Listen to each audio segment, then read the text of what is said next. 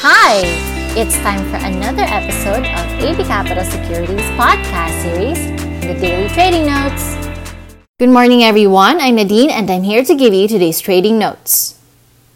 For the U.S. markets, U.S. markets rally on vaccine hopes Dow Jones rallied 455 points, just 1.5% below its all-time high, while Nasdaq and S&P booked fresh record highs after Dr. Anthony Fauci stated that a COVID-19 vaccine can be produced by year-end should the companies release outstanding preliminary results.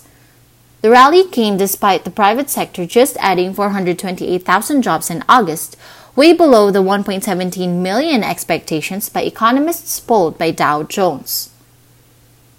Moving on to the local market. The PSEI is retesting the major support at 5,700 as negative sentiment continues to dampen the market.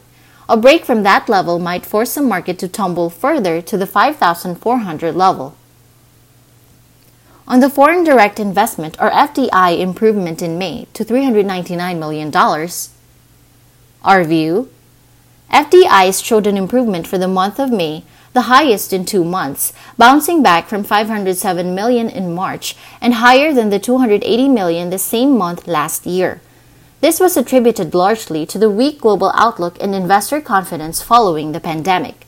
The slight improvement seen came largely from Japan, Singapore, and US, which gradually eased lockdown measures respectively.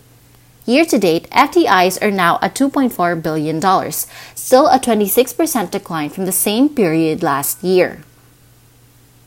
Meanwhile, Dominguez backs the FIST law to boost economy.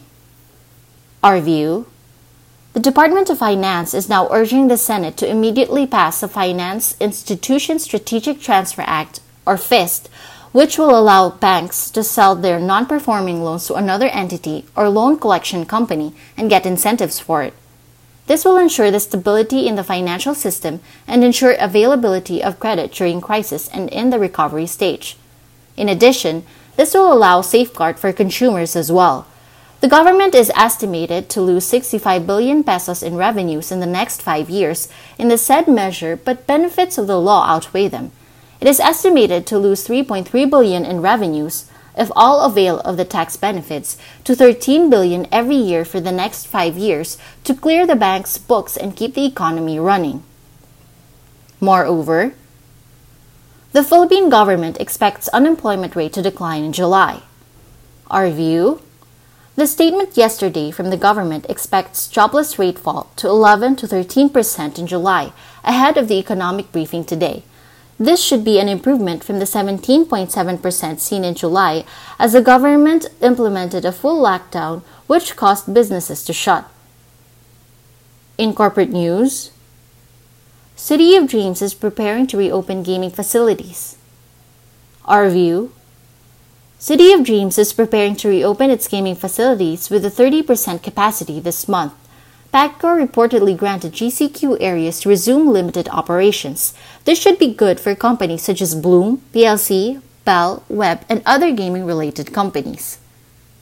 That wraps up today's market outlook. Join us again tomorrow for your daily trading notes. Stay safe. Thank you for joining us this week. Never miss an episode by clicking the follow button. Get in-depth analysis reports prepared by our research team exclusively for our clients. Open an account now for free. Visit www.abcapitalonline.com